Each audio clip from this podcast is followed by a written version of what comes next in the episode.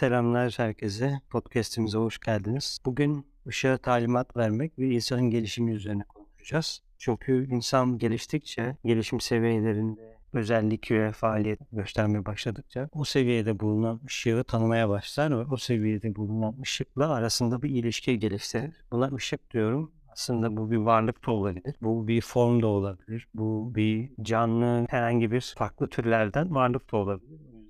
Demek daha kapsayıcı oluyor. Çünkü herkes belli seviyede bir ışığa karşılık geliyor. Karanlık da, aydınlık da ya da ışığın farklı kullanımları da aslında yine ışık denilen bir tanım içinde değerlendiriyoruz. Işık burada bizim için bir zeka, bir hareket, bir form oluşturabilecek ya da bu formu canlandırabilecek. Formun kendisi de olabilir ya da formun içindeki değişmeyen öz tarafı da olabilir. Işık daha çok maddeyle ilgilendirilse de ya da ilişkilendirilse de ışığın madde olduğu yani üçüncü R'ye yakın bir özellik olduğunu söyleyebiliriz o anlamda. Ama yani form da aslında böyle. Yani ışık madde demek bir yerde doğru olabilir. Einstein'ın aslında kuramında bize gösterdiği gibi ama burada benim kastettiğim ışık daha çok yani hem o anlamı var madde madde ya da form diyebiliriz ışığa hem de işin içindeki kuvvet ya da irade de diyebiliriz. Işığın kısaca en azından bu sohbet için ele alınış şeklini söyledikten sonra ışığa talimat vermek ne demek? Birazcık bunu konuşmak istiyorum. Çünkü bundan 200 sene önce ortalama bir insanlara deseydik ya işte biz uzaya gideceğiz. Uzayda bizim yerleşimimiz olacak. Evrenin sınırlarına kadar anlayabileceğiz. Oradan veri alıp verebileceğiz. Buradaki kişi bize derdi ki evet ben buna inanıyorum. Ama şu anda ortalama bir kişiye sorsak ya işte biz uzaya yolculuk yapıyoruz ve uzayda bir istasyonumuz var. Evet bunu biliyorum ben. Yani dolayısıyla bilmekle inanç arasında da bir fark var.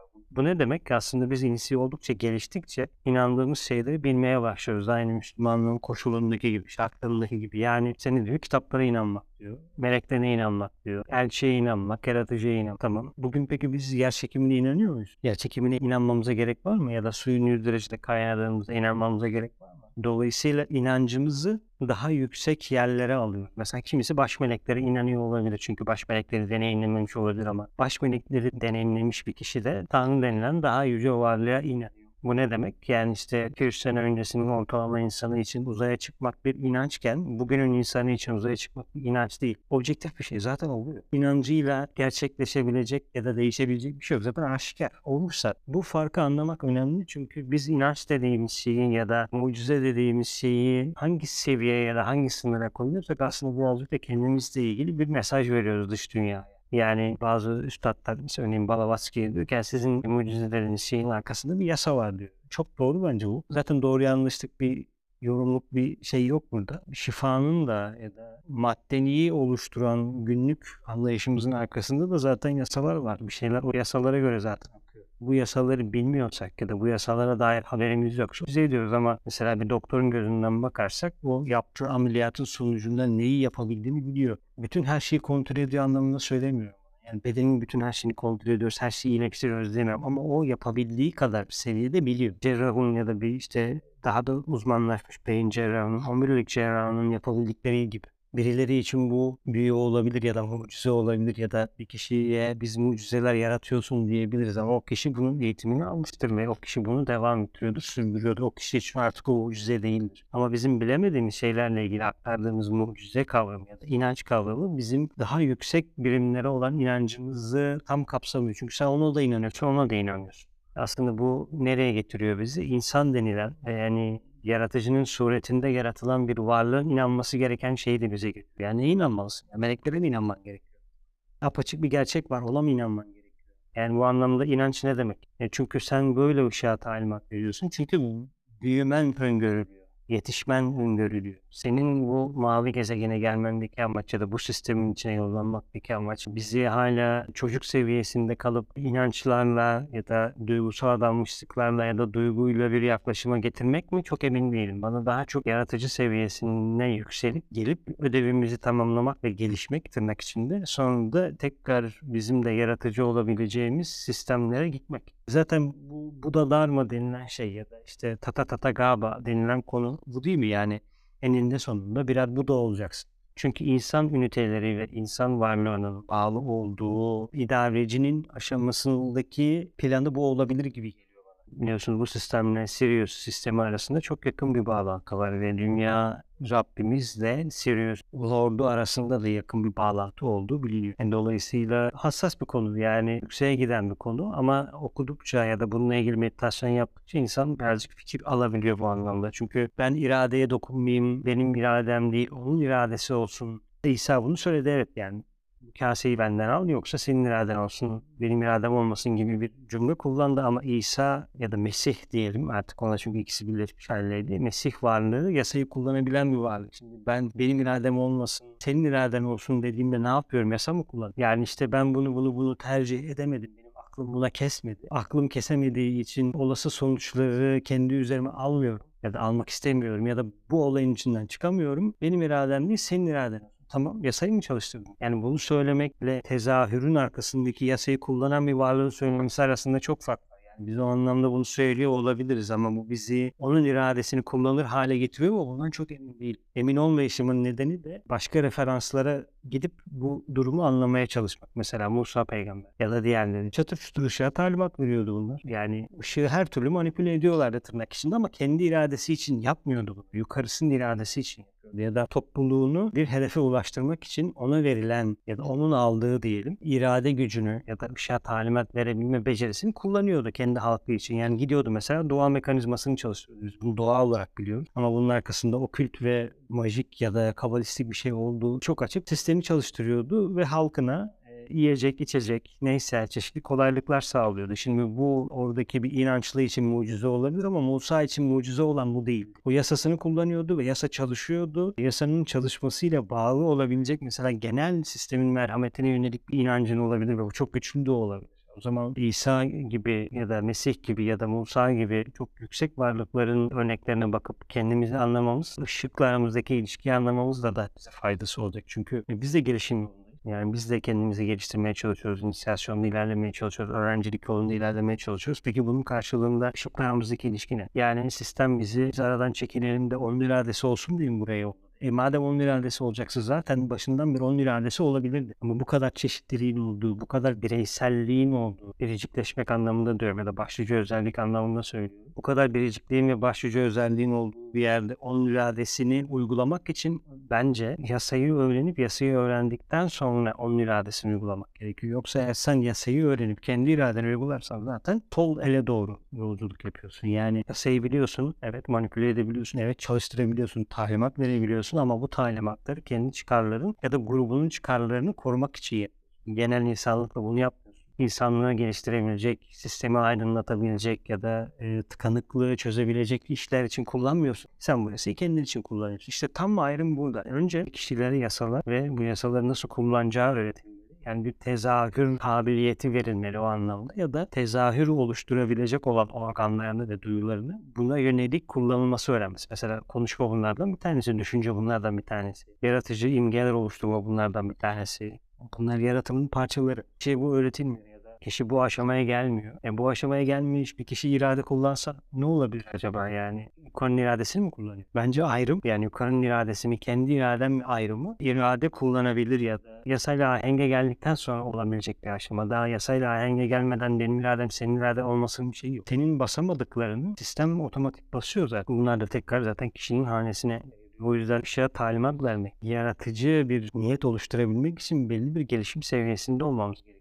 Yani burada her kişi kendi iradesine sahip olabilir ama bu irade de genel olarak yani kademeli olarak yükseliyor ve daha büyük iradeye bağlı.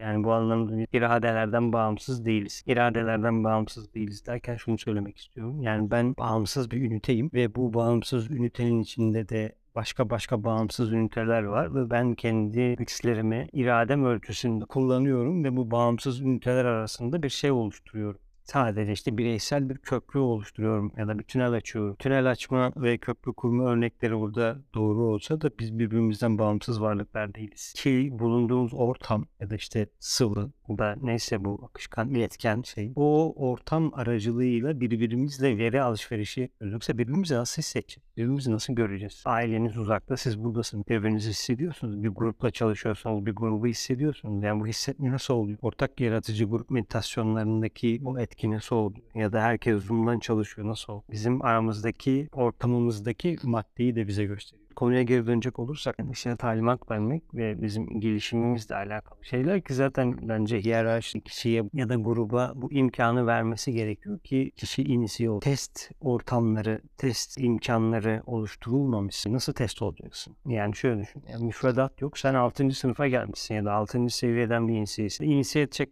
var görüm yani ne diyelim. Ama senin için burada inisiyasyon imkanları oluşmuyor geldin yani. Diyelim ki aydasın. Uzun yıl, milyon yıllar önce burada gelişiyorsun ama geldiğin seviyede mesela dördüncü inisiyasyonunu alamıyorsun. O dünyanın sana verebilecek gelişim şartları ya da sana sağlayabilecek sınavı üçüncü seviyeye kadar oluyor. Mesela dünyadasın. Dünyada da işte başlıyor insanlar. Sonra daha ileri inisiyasyon sınavlarını almaya. Bu birazcık soyut gibi gelse de bir süre sonra bu yolda bilgi toplamaya, meditasyon yapmaya, okült meditasyon tabii ki yapmaya devam ettikçe o dönemlere dair izlenimleri de almaya başlıyorsunuz. Yani nerede ne oldu gibi. Çünkü bu tarz şeyleri kitapta okuyup ha böyleymiş demenin bir anlamı var mı? Çok emin değilim. Dolayısıyla birazcık gidip görmek ya da oradan buraya izlenim almak gerekiyor ki bu her insanın dünya insanı olmadığının da zaten bir göstergesi olabilir. Siz başka gezegenlerden izlenim alıyorsanız ya da başka gezegende geliştiğinizde doğduğunuzda dair izlenimleriniz varsa bunun üzerinde odaklanmanız, çalışmanız gerek. Yenilen herkes dünyada doğacak, dünya insanı olacak diye bir şey yok yani. Kimileri aydan gelmiştir, kimileri bu güneş sisteminin öncesindeki güneş sisteminden gelmiştir. Ama bunlar gerçekten yüksek ezoterik bilgiler çünkü bunların maddeleri etrafa dağılmış değil yani. Ne demek bu? Yani bugün çakra dediğinizde etrafa dağılmış birçok madde var. İnsanlar bu maddeleri alıp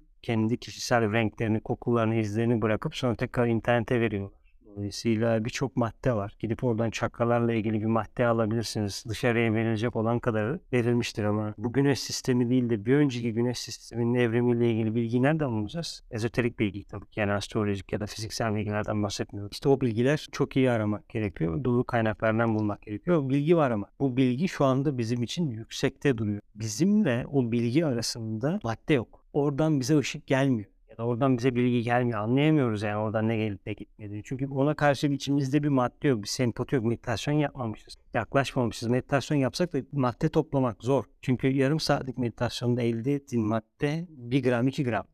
Örnek olarak konuşuyorum ama sen bugün kendi çakran üzerine meditasyon yaptığında yarım kilo madde toplayabiliyorsun. Çünkü artık o açılmış. Biliyorsun yani kendi çakranın ne olduğunu. Ve onun üzerine meditasyon yaptığında fark ediyorsun ne olduğunu. E ama hadi gidelim şimdi mesela Mars'la ilgili ya da Jüpiter'le ilgili meditasyon yapalım. Hadi onları da biliyoruz bir aşamada. Çünkü artık onlar da görünür oldu. Kendilerini açıyorlar. Ezoterik astrolojinin dağıtımı yapıldı.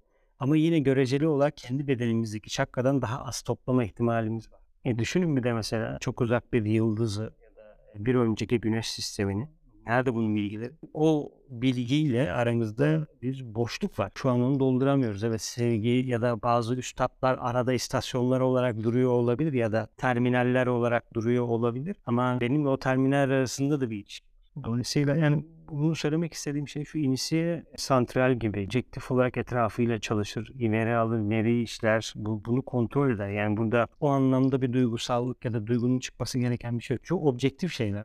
O yüzden gelişimimizi biz bu objektivite ya da kendi ulaşmak istediğimiz hedefe göre yaparsak daha rahat çalışabiliriz bu iradeyle. Çünkü ışık kendini oluşturma sırasında bizim onunla arasındaki ilişkiye göre bir şekil alabilirse bu benim için bir gelişmedir. Çünkü eğer etrafındaki realite bana bağlıysa ve ben etrafındaki realiteye göre bir anlam çıkartabiliyorsam gerçeklikte de kendimi o gerçeklik içinde geliştiriyorsam ki bu büyük ölçüde subjektif bir şey olacaktır. O zaman ben kendi gelişmek istediğim hedefe göre bu realiteyi bilirim. Bunu bir realite içinde yaşayayım. Yani bugün insanlar işte mesela dünyanın sonu gelecek diye ona inanıp kendilerine kaleler kurup yeraltı sığınakları yapıp yaşıyorlar. O realitedeler. O realite içinde yaşıyorlar. Öyle eğitim alıyorlar. Öyle eğitim Öyle insanlarla bir araya geliyorlar. O de kişisel gelişim içindeysem ve yaratılışa yardım etmek istiyorsam ve yaratılışı tanımak istiyorsam o zaman yaratılışla benim aramdaki kapıları mesela bu 5 olabilir, pentagram olabilir, 7 olabilir, 9 olabilir. Hem bu hem renk olabilir hem reyler olabilir hem gezegenler olabilir. Yani aramda onunla konuşabilecek ve iletişim kurabilecek bir enstrüman bulmam lazım. Notalar bunlardan bir tanesi. Yani 7 nota gibi belli başlı frekanslar bunlardan bir tanesi altın gümüş gibi. Dolayısıyla ben kendi gelişimim için çığ ya da yedili sistemi, dokuzlu sistemi, beşli sistemi diyorum ki ben kırmızıdan bunu anlıyorum. Benim kırmızım bu. Ben kendimi bu şekilde konumlandırıyorum bu yedili dokuzlu sistemde. O yüzden birbirimizin nasıl konumlandırdığımız, birbiri içinde ne olduğumuz çok önemli. Çünkü işte siz kendinizi gelişmek istediğiniz seviyeye getirdiğinizde başka gelişmek isteyen seviyedeki kişiler gibi mesela işte X, Y, Z konumu vardır ya X'in şurada, Y burada, Z burada. Bir de bunun üzerine mesela A, B, C'yi yani diğer koordinatlarını da ekleyin. Ve bu diğer koordinatlara da birer mesafe koyun. İşte mesela maviniz burada, kırmızınız burada, yeşiliniz burada gibi ortaya 7 boyutlu bir kütlesel ya da bir form içinde hareket eden çok canlı bir şey çıkacaktır işin içine. Yani sen kırmızını her gün kontrol etmen lazım. Yani senin kırmızıdan anladığın ne? Çünkü membran gibi. Yani sen o membranı nasıl ittiriyorsun? Membran sana nasıl cevap veriyor? Çünkü senin kırmızıdan anladığın bir şey var. Kırmızı senin için irade olsun ya da hizalanmak olsun ya da amaç olsun, hedef olsun. Peki senin hedefin ne? Senin hedefin yaratılışa yardım etmek ya da kendini geliştirmek ya da matematikte ilerlemek ya da müzik yapmak. Neyse hedefin. O zaman sen diyorsun ki kırmızıya benim hedefim bu. Kırmızı diyorsun. Kırmızının içindeki kalitelere dair bir fikrim var. Dolayısıyla sen kırmızına bunu söylüyorsun, yüklüyorsun. Çünkü kırmızı bu dünyada hedef olarak, hizalanmak olarak gözüküyor. Kırmızı bana yardım etmek, şifa olarak gözükseydi bu mavi olabilirdi, yeşil olabilirdi ya da sarı olabilirdi. Ama kırmızının böyle gözükmediğini dair fikrimiz var. Dolayısıyla kırmızı hareketle, iradeyle sağlanmakla kendini gösteriyorsa eğer ve bu benim için de objektif bir şeyse o zaman ben göreceli olarak subjektif olan ve gelişmeye çalışan bir varlık olarak kırmızıma şunu söylerim. Ya da kırmızıyla aramdaki ilişki şunu koyarım irade olarak. İşte bu ışığa talimat vermek şimdi yaptığım şey. E diyorum ki ben ona ben hedefim bu 24 saat içindeki hedefim yaratılışı elde etmek. Bu kadar. Sonra bu kırmızı yani buraya bunu söylemek belki yeterli olmayabilir. Çünkü siz hareket eden, tepki veren, tepki alan, veri alan, veri işleyen, içerik üreten çok katmanlı bir varlıksınız. O zaman siz bunu söyledikten sonra hareketlerinizi de ya da diğer altı zekanızla da diyelim buna yönelik tamamlayıcı bir hareket etmeniz gerekiyor ki o 24 saat boyunca kırmızı membran size bu hedefinizle ilgili izlenimler, veriler yollayabilsin. Mesela öyle videolar izlemek, öyle insanlarla konuşmak, öyle kitaplar okumak, öyle düşünmek, öyle yapmak öyle prensipler inşa etmek, değerlerinizin o hedefle uygun olması ya da 24 saatlik hedefim var bir de gelecek var. 6 ay sonra, 1 yıl sonra sizin için gelecek neyse ya da o an içinde diye. O an içinde işte hem gelecek var hem geçmiş var.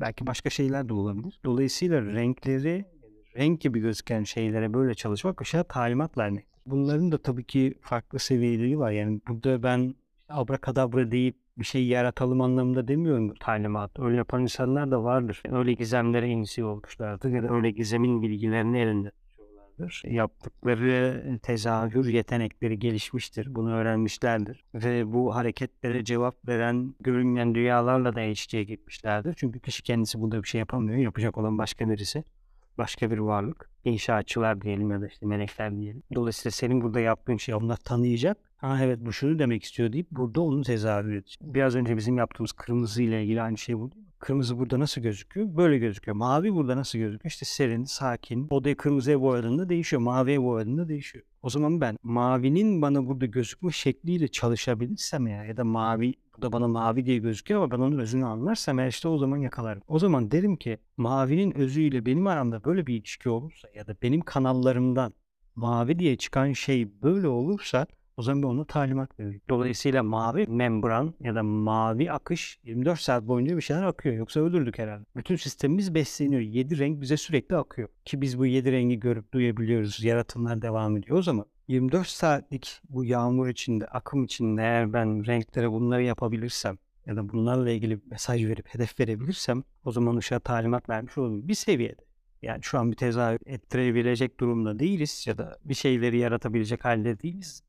Ama burada büyük bir ama var. Kendim dediğim farklı boyutlarda konumlanabilecek, konum alabilecek ve o konumu değiştirebilecek olan bir varlıkla etrafımdaki yağmur arasında bir ilişki kurarım. Yağmura derim ki şimdi dümdüz yağıyor. Mesela kırmızı mavi sürekli geliyor. Yeşil, sarı geliyor, turuncu geliyor, işte indigo geliyor, violet geliyor.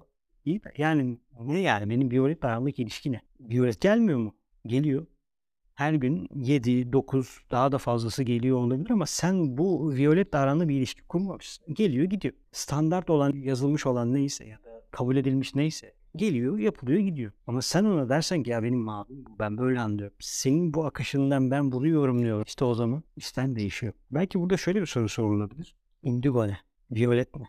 Ya da turuncu ne? Yeşil ne? Çünkü ben bunların ne olduğunu bilebilirsem anlayabiliyorum. Mesela işte kırmızıyı hareket dedik. Odayı kırmızıya boyunca bir hareketlilik veriyor değil mi? Bir arzu veriyor. Ya da bir duygu veriyor. İşte kırmızı kıyafet giyen kadın, kırmızı araba, kırmızı gömlek giyen adam neyse. Yani bunların hepsinin bir duygu karşılığı var. Şimdi mavi kıyafet giyen birisiyle kırmızı kıyafet giyen birisinin arasında fark var. Yeşil kıyafet giyen birisinin arasında fark var. Ya da yeşil bir şeyle aramızda fark var. Mesela doğaya gittiğimizde doğa yem, yemiş, kıpkırmızı değil. Dolayısıyla bunun arasında da bir fark. Doğanın içinde olduğunda gevşiyoruz, keyifleniyoruz, iyi geliyor. O sessizlik, doğanın enerjisi burada da bir şey var. O zaman ben bu renkleri anlayabilirsem işte bu bence anahtarlardan bir tanesi ve çok güçlü anahtar bunlar ama şu an bunlar çalışılmıyor da benim iradem değil senin iraden olsun deniliyor. Sen bunları çalışmadan onun iradesinin ne olduğunu bilebiliyor musun acaba yani benim iradem olmasın diyorsun. Senin iraden olmazsa kimin iradesi olacak? Meleklerin iradesi mi olacak? Onlar mı gelecek yapacak senin yerine? Hani insana secde ediyorlardı ya da insan çok daha büyük bir konumdaydı. Ama onlar yaratabiliyor. Ben niye yaratamıyorum? Çünkü ben onu bilmiyorum. Dolayısıyla burada bir duygu var. Güzel bir duygu yani inancımız olmasın ya da yüksek duygulara sahip olmayalım diye bir şey mümkün değil zaten söylemek. Duygu çok önemli. Çok da yararlı, faydalı bir konu. Ama burada iradeyi ya da yasayı öğrenmeden ya da kanunları öğrenmeden bu duygu tek başına ne işe yarıyor ondan çok emin değil. O yüzden bu renkleri en azından 7 rengi tanıyabilirsek ve bunun etkisini anlayabilirsek o zaman şunu söyleme şansımız da olabilir. Evet ben böyle bir yaratım var, böyle renkler var. Ben de bu renklerde ki yaratımı böyle anlamlandırıyorum. Çünkü sen konumlanacaksın. Sen diyeceksin ona yani ben zarar vermek istemiyorum. Bunu kim söyleyecek senin yerine o? Ben bir prensip inşa etmek istiyorum. Tamam. Bu prensipte zarar verme. Zararsızlık. Okey. Bunu şimdi sistem not aldı ama bunu not alacak kim? İşte işin gizemli tarafı bu. Şimdi bunu kırmızı mı not aldı? Bunu sarı mı not aldı? Bunu mavi mi not aldı? Turuncu mu not aldı? Kim not aldı? Kimin özelliği bir şeyi tut çünkü şimdi yedili yağmur yağıyor. Beş buçukta kalktın. Gün oluşuyor. İşte ne derler mesela bize? Sabah şerifleri erken dağıt. Doğru. Sabah dağıtılan bir şeyler var. E sen de o dağıtıma dedin ki mavi postasını ben bunu bunu bunu istiyorum. Çünkü kendimde bunu inşa etmeye çalışıyorum. Ben yalan söylememeye, zararsız olmaya, bencil olmamaya gayret ediyorum. Bencil doğamın üzerine perde çekiyorum diyelim. Ama bu perdenin bir özelliği var. Bu perdenin taşıyan bir ışık var. Telik var burada. Yoksa sadece söz değil. Buna ben inanabilirim. Ama bunun ne olduğunu bilirsem o zaman oraya irade koyarım. Çünkü artık onunla bakışıyoruz. Şimdi ben bakışmadan bunu söyleyemiyorum. Ya da sadece söylerim gider. Dolayısıyla bu önemli. Işıkları tanımak, ışığı anlamak önemli. Işığa talimat vermek de buraya geliyor. Çünkü zaten bu bizim talimatımızı bekliyor. Çünkü senin yolculuğun ve senin potansiyelin. Bana yağan yedili yağmur, dokuzlu yağmur, sana yağan yedili yağmur ya da beşli yağmur birbirinden farklı. Senin gelişimin ve ihtiyacın, karman, skandalların, samsaraların benden farklı. Tabii ki sen böyle konum alıyorum diyeceksin. Mesela diyeceksin ki ben daha çok cesaret istiyorum. Şimdi sana cesareti verecek kim? Yeşil mi? Yoksa kırmızı mı? Peki yağan kırmızı yağmura sen bunu söylersen kendini o kırmızının içinde işte atıyorum X'in 30'dan 60'a çıkartmak olabilir ya senin cesaretin 10'dur sen 60'a çıkartmak istiyorsundur onu. İşte dolayısıyla o kırmızının içinde yolculuk yapıyorsundur. İşte bu hem insanın gelişimini hem de ışığa talimat vermek. Dinlediğiniz için teşekkür ediyorum. Sonraki podcast'te görüşmek üzere.